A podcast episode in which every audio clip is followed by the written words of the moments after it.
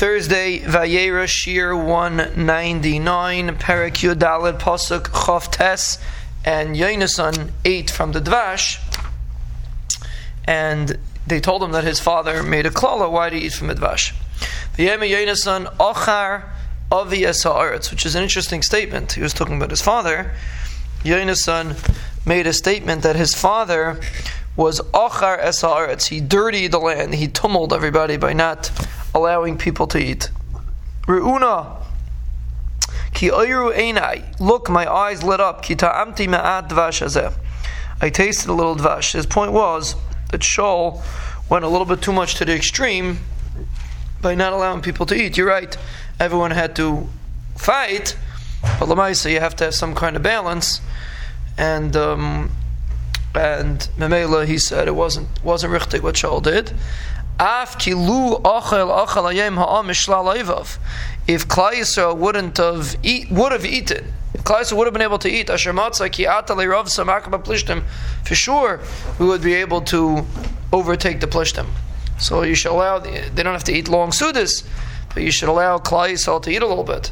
So apparently we see that Shaul held not like that, and we see many times that Shaul, you know, we can't really understand the Gedalim that lived at that time but there was an element that Shaul was ex- extreme in his avodas Hashem. Chazal say he never did an avera.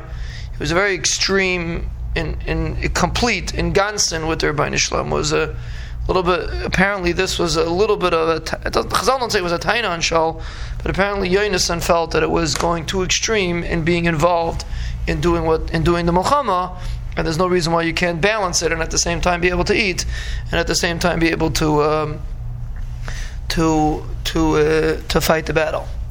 But that was the story.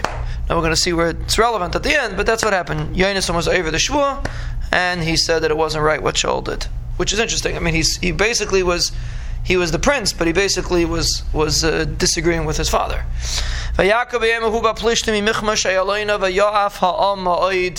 What happened was they killed the Plishtim from Michmash Tul Ayaloin, and everyone was really very, they were, they were starting to get very weak because they couldn't eat. Vaya'at ha'om el hashalol. The, they uh, swooped, they swarmed on the shalol. Vayikchut sain uvakar uvnei vakar. They took different kinds of animals. Vayishchatu arza. Vayichal ha'om al hadam. They ate al hadam, they ate together with the blood. Rashi learns means they were eating kachim and there was still dam in the mizrak. I mean, they, they, they weren't zerek the dam yet. So because everyone was so hungry, apparently this was already when the when the when there was mutter ready till they finished the the uh, the klal the klal of shol was done, but the klal was so hurried because they were so hungry that they um, that they they ate too quickly. Vayagidu l'shal emer hine'am chaytim l'Hashem lachal adam. They're eating before they're zerik the dam. Again, Rashi learns it was kachim. They're eating before they were zerik the dam. Vayemer begadatem. He said it's an avera. Goylu elai hayoim evan gedela. Bring me a big stone, and we're going to make a, a, a bama to be zerik dam and be able to that no one should eat before the zerik the dam.